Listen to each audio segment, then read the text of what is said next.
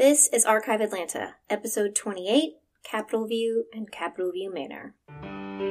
You're listening to Archive Atlanta, a history podcast where each week I'll be sharing a story about the people, places, and events that shape the history of the city of Atlanta. I'm your host, local tour guide, and total history nerd, Victoria Lemos. Hey everyone, happy Friday. Before getting started today, I just want to say thank you to everyone that has left a, um, a, review on iTunes or on Facebook. It's the nicest thing to read. And if you have made any requests, I hear you, Decatur. Just know that I'm working hard on getting those done really soon. If you've lived in Atlanta longer than a few years, you've seen the rapid changes that we are currently going through. An increase in population, increase in new corporate headquarters and jobs, and still an increase in income inequality. I think Atlanta leads the nation in that. The Beltline has brought economic activity to neighborhoods in Atlanta that have not seen it in decades. And there's a way that we talk about these places that I want to address. I've seen some comments lately talking about a part of Atlanta being, quote, not there yet, but, quote, on its way. And real estate listings will title things as undiscovered or hidden gems and I'm not innocent. I've talked before, you know, and I've said, oh, I discovered this new neighborhood, but I'm trying to be really conscious about my words. Technically, yes, I have just discovered some of these neighborhoods and their incredible stories, homes, and people, but I want to speak about it in a way that does not negate that these places have been called home by people for almost a century in some places. So that's my PSA for this week. Today I'm talking about two of these changing neighborhoods that are in close proximity to the Atlanta Beltline. Capitol View, and Capitol View Manor. And yes, they are two different and distinct neighborhoods, but I want to talk about them together as they not only share a name, but they're a really perfect example of two different designs and time periods um, in Atlanta suburbs. Just like Reynoldstown, this was a neighborhood I had never really experienced, aside from the occasional drives down Metropolitan. But once I did, I was in love. I think it was the fire department episode had me going to Capitol View Manor to see the fire department there. And I turned onto Manford Road and I'm like, okay, how do I get one of these houses? I, I can someone buy me one, please? Capitol View is older than its siblings, so we're going to start there. The lots that make up Capitol View were deeded in the land lottery from 1821. A little strange to imagine, but this area was originally part of Henry County, as Fulton did not exist until 1853. So we have a random group of white men now in possession of this land, and we're not really sure if they actually settled on it, kept it, or sold it. I think I talked about this in the Vinings episode, but you know, not everybody kept that land. Sometimes they just flipped it. What's interesting is that this area initially was purchased by farming families, and it stayed very rural until 1900. We do have records showing that the earliest family to occupy the land are the Perkersons. And this may sound familiar because there's a road and a park that still exists in the surrounding area. Thomas Jefferson Perkerson moved from South Carolina to DeKalb County in 1835. He would acquire two land lots in Henry County, so about 405 acres, for farmland. And he built a home in what is now um, Sylvan Hills on Perkerson Road. He and his wife Isabella had seven kids, and they owned eight slaves, which were used to farm the land. Thomas would go on to become sheriff in the 1840s, and his son would serve in the Confederate Army during the Civil War. There is a letter, um, one of the Perkerson daughters, I think, wrote a letter to her brother, and it gives us a pretty good idea that the family actually stayed in their house and on their land during the entire war and even the Battle of Atlanta.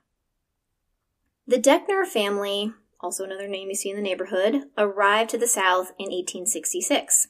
Frederick Deckner immigrated from Germany to Wisconsin in 1842, and it was actually at the urging of his son that he would move down south. Charles was a Union soldier stationed in Atlanta, and he saw the quality of the soil and the climate, and he knew this would make great farmland. The Deckners purchased land right after the war, and they built a house that stood um, right where the Atlanta Metropolitan College is now. They brought their excellent farming skills, growing numerous types of crops, and they would actually go into the city proper to sell them. Now, here is the amazing thing about Capitol View and the Deckners. A whole bunch of Deckner family homes still exist. If my overexcitement every time I say those words does not give it away, this is just so rare in Atlanta. And for me, as a history lover and a student of the city's history, I was shocked that I had never heard of these homes still standing, considering their age. Charles Deckner and his wife Maddie built their first home, and they call it a Center Hall cottage, in 1867. And it still stands today. Now you can't see it. I'll explain in a second. Um, so what they did was in 1867 they built this really small house, and then in 1870 they built a bigger home right next to it. So it fronts Metropolitan Parkway, uh, right at the intersection of Deckner Avenue, and I have a, a, really bad picture of it, but I'll put it up on the website. So the 1870 house you can see from the road, and the 1867 house is hiding behind it.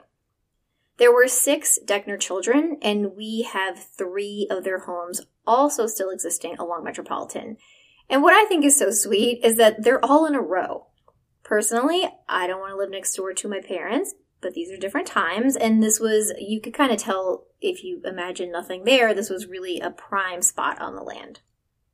Layla Deckner's house stands at, it's either 1460 or 1466 Metropolitan. Um, then you have Alan Deckner's at 1500 and Carl's is at 1510.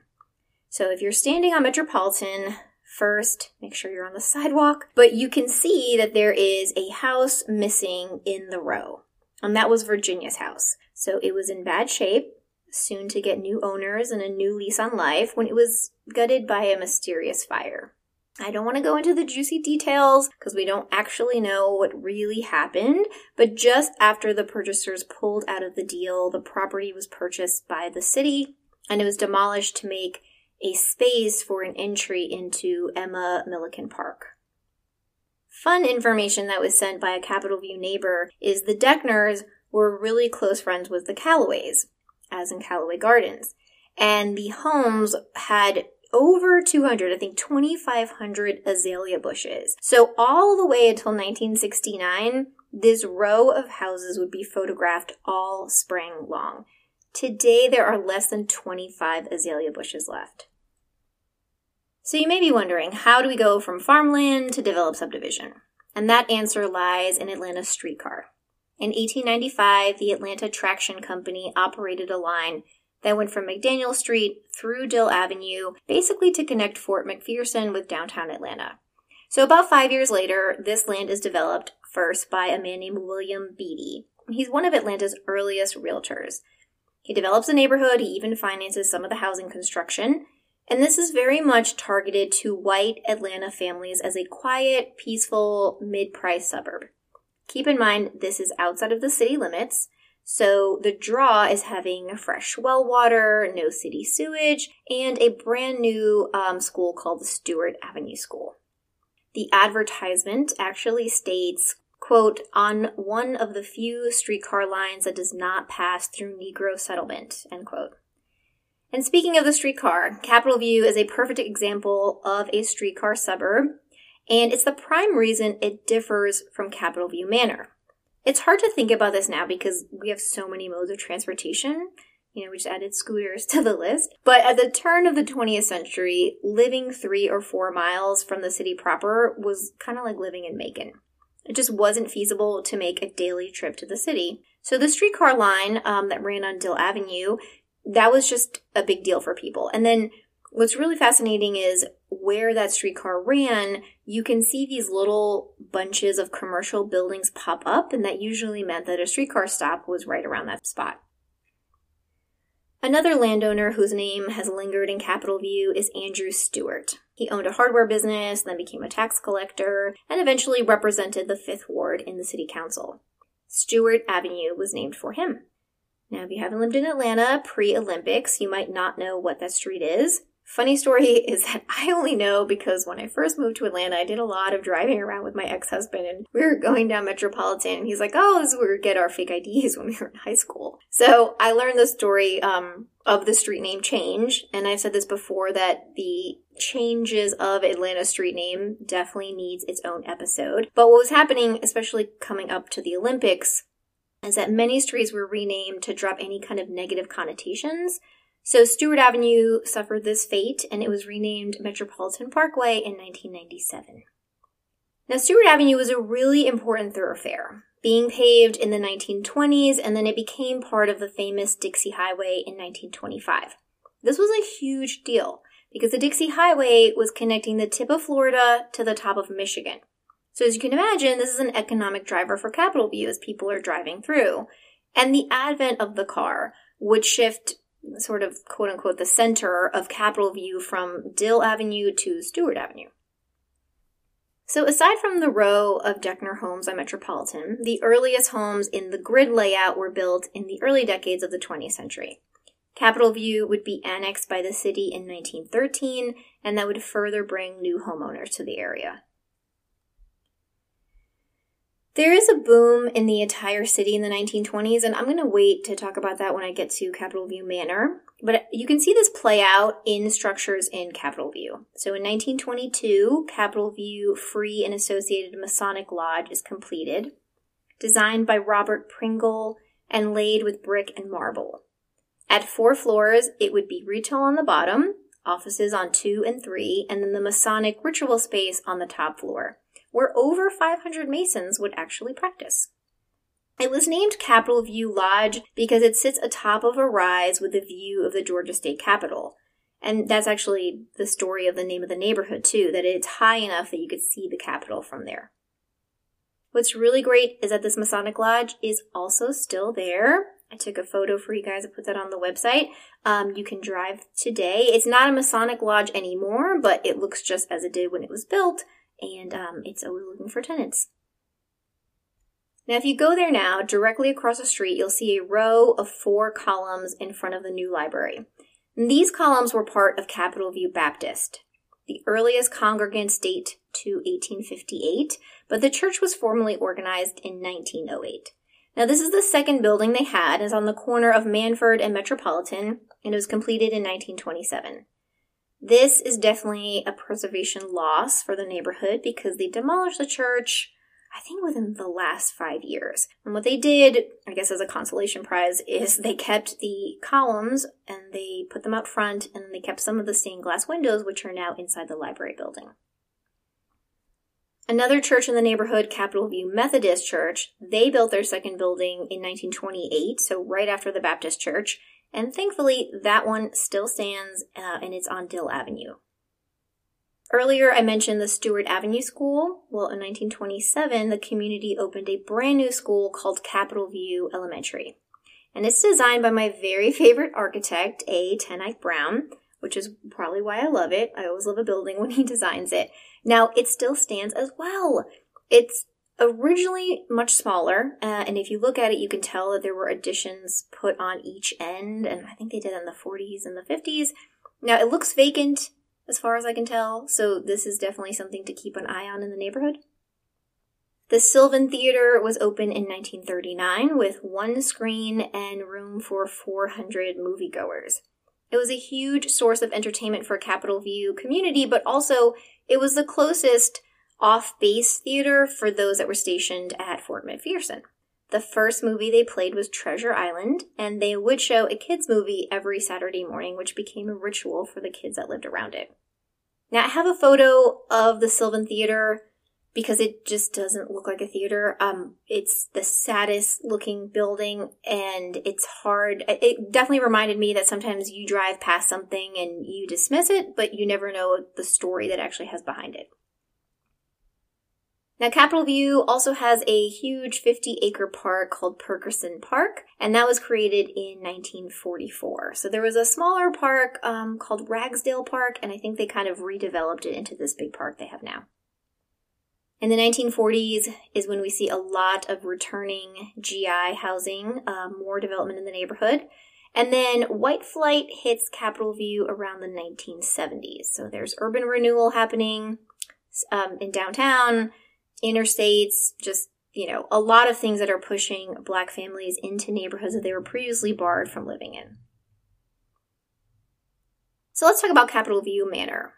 The manor's original land was deeded in the land lottery in 1828 to a white man named Jeremiah Benton. Now, it changed hands throughout the years leading up until the war and then right after the war. Until 1880, Clark College relocates to the area because they purchased about 450 acres. So the Freedmen's Aid Society was kind of the parent organization of Clark College, and they purchased this land um, for kind of a fun reason. They would use it to grow crops that would feed the students in the school cafeteria, but they would also teach students how to farm. After the Civil War, lots of African American education opportunities are centered around teaching farming or trades. In 1899, Clark College sells some of the land to the Atlanta and West Point Railroad to extend their line. And if you didn't know, this is now the Beltline. So I kind of, you know, I kind of feel like we should thank Clark University for the Beltline. I talked about this in the Gaines Hall episode, but when Clark College and Atlanta University merge in the 1920s, they move over to Vine City, and the land that would be Capitol View Manor is sold. It's purchased by a group of investors led by Joseph Boston, who was secretary and treasurer of the Georgia Savings Bank and Trust Company. And the rest of the guys were basically other bank executives. Together, they hire Olin Freeman in 1926 to design a new subdivision. Olin was a 34 year old Boys High graduate whose designs are very much Olmsted inspired. I've mentioned Olmsted before, but in case it doesn't sound familiar, Frederick Law Olmsted is considered to be the father of landscape design or landscape architecture. And he designed Central Park in New York City and the Biltmore Estate, among many, many other things. And we have quite a few Olmsted designs in Atlanta and a lot more Olmsted inspired. By that, I mean that we're going to try really hard to connect a project to Olmsted, even with six degrees of separation. So I bring that up to say that Freeman trained under Orrin Kaufman, uh, who actually did work with Olmsted designing Druid Hills. So we got three degrees of separation, but uh, Freeman's plan for Capitol View Manor was very much Olmsted influenced, and you can definitely see that when you drive through. Let me go back and explain Atlanta in the 1920s, like I said I would do earlier. In the first three decades of the 20th century, Atlanta's population triples and continues to grow as it annexes neighborhoods one after the other. We see the building of some of our iconic downtown office buildings, as well as a new Rich's department store. In 1925, Mayor Ivan Allen launches something called Forward Atlanta. And it's a national advertising campaign that basically says, hey, Atlanta's really great. You should put your business here. And it was really successful. We got our Sears headquarters, which is now Ponce City Market, and a GM manufacturing plant. On the African American side, you had Auburn Avenue booming, numerous um, office buildings popping up there as well, and churches.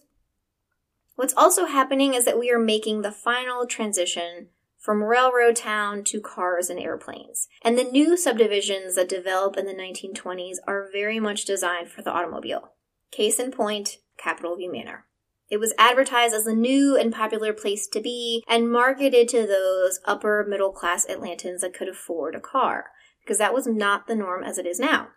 When you look at the layout of Capitol View or Pittsburgh, they're platted in perfect grids because of the streetcar. Capitol View Manor is this winding, roundabout automobile development. And it's annexed by the city in 1925, so that really helps make it more marketable because we have city services. So lots begin to um, be advertised in 1926, but the development's a little slow because, you know, we have this thing called the Great Depression and then we have World War II. Another quick tangent that I just want to go off on for one second. Um, the other day, I went to a lecture presentation at Georgia State about the Mapping Inequality Project. So I have a link in the show notes for you guys, and I highly recommend checking it out. But it's a site mapping the 1930s New Deal related homeowners loan corporation records. So these are maps created by realtors, tax assessors, etc and they're reporting on what kind of neighborhoods this is. Mostly, this is used by mortgage companies and banks to decide if they were going to give loans um, for people to buy houses there. What's really, really fascinating about Capitol View and Capitol View Manor is that the latter, the manor, was labeled as the color blue. So blue was the second best out of four choices, and it's labeled that these properties are safe to purchase you can pull up the actual record and see what the assessors wrote. It's really crazy. And in the detrimental influence section, it says that uh, View Manor is, quote, proximity to the railroad and Negro property to the eastern boundary, end quote. It also goes on to list like the race of everyone that lives there and the occupation. And the occupation of the residents for Capitol View Manor is business and professional men with a few clerical workers. On the other hand, Capitol View is coded yellow, and that was third on the list and second to the worst, which was red. The occupations listed there were mostly clerical workers and some factory. So this really sums up the difference between Capitol View and Capitol View Manor. The first was a blue collar streetcar suburb, and the second was a white collar car owning subdivision. Even adding manor to the name was the whole point. They wanted it to be fancier, and the earliest homes in the neighborhood, when you first turn onto Manford Road, those are all the uh, English Tudor style, which was again supposed to harken back to this upscale design. What I love is that right at the entrance to Capitol View Manor, there's a small triangular, maybe a little bit circular park in the center, like a little island. This is original to the first design. Fire station number 20, which is right across the street from this little park, was first completed in 1926, and the plan was to serve um, all the nearby neighborhoods, so Pittsburgh, Capitol View, and Capitol View Manor. And it's the only commercial structure in the Capitol View Manor neighborhood. So it's purposely designed to look like a house. And when you drive by, I think you do a double take, like, eh, is that a fire department? Um, so it, it fits perfectly in that street, and it has been there for almost 100 years. There's also a park in the neighborhood I mentioned earlier, um, the Emma Millican Park. Now, the city purchased that land from the Deckner family in 1937, and then they named it after a longtime neighborhood resident who was also the mother of an alderman, and I think her son became a senator as well. Now, I'm going to end the story of Capitol View Manor with a really fascinating piece of history that I learned. So when the group of white male investors bought the property from Clark College, they assumed the mortgage and they entered into an agreement to repay it within five years with 6% interest. In 1930, Joseph Boston, the main investor, dies, and the loan was reorganized but then defaulted again in 1933. Now, again, this is the Depression. So Clark University is owed at this point $71,000. And the stipulations of the agreement allow the investors to sell it on the courthouse steps to recuperate any money they can to pay their debt. So it was sold for $10,000 to the Georgia Savings Bank and Trust Company. Now, if you're paying attention in the beginning, this is the bank where all of those investors held prestigious positions. I mean, heck, two of the guys still worked there. So Clark University loses $60,000 in the deal, which was supposed to be part of their planned endowment.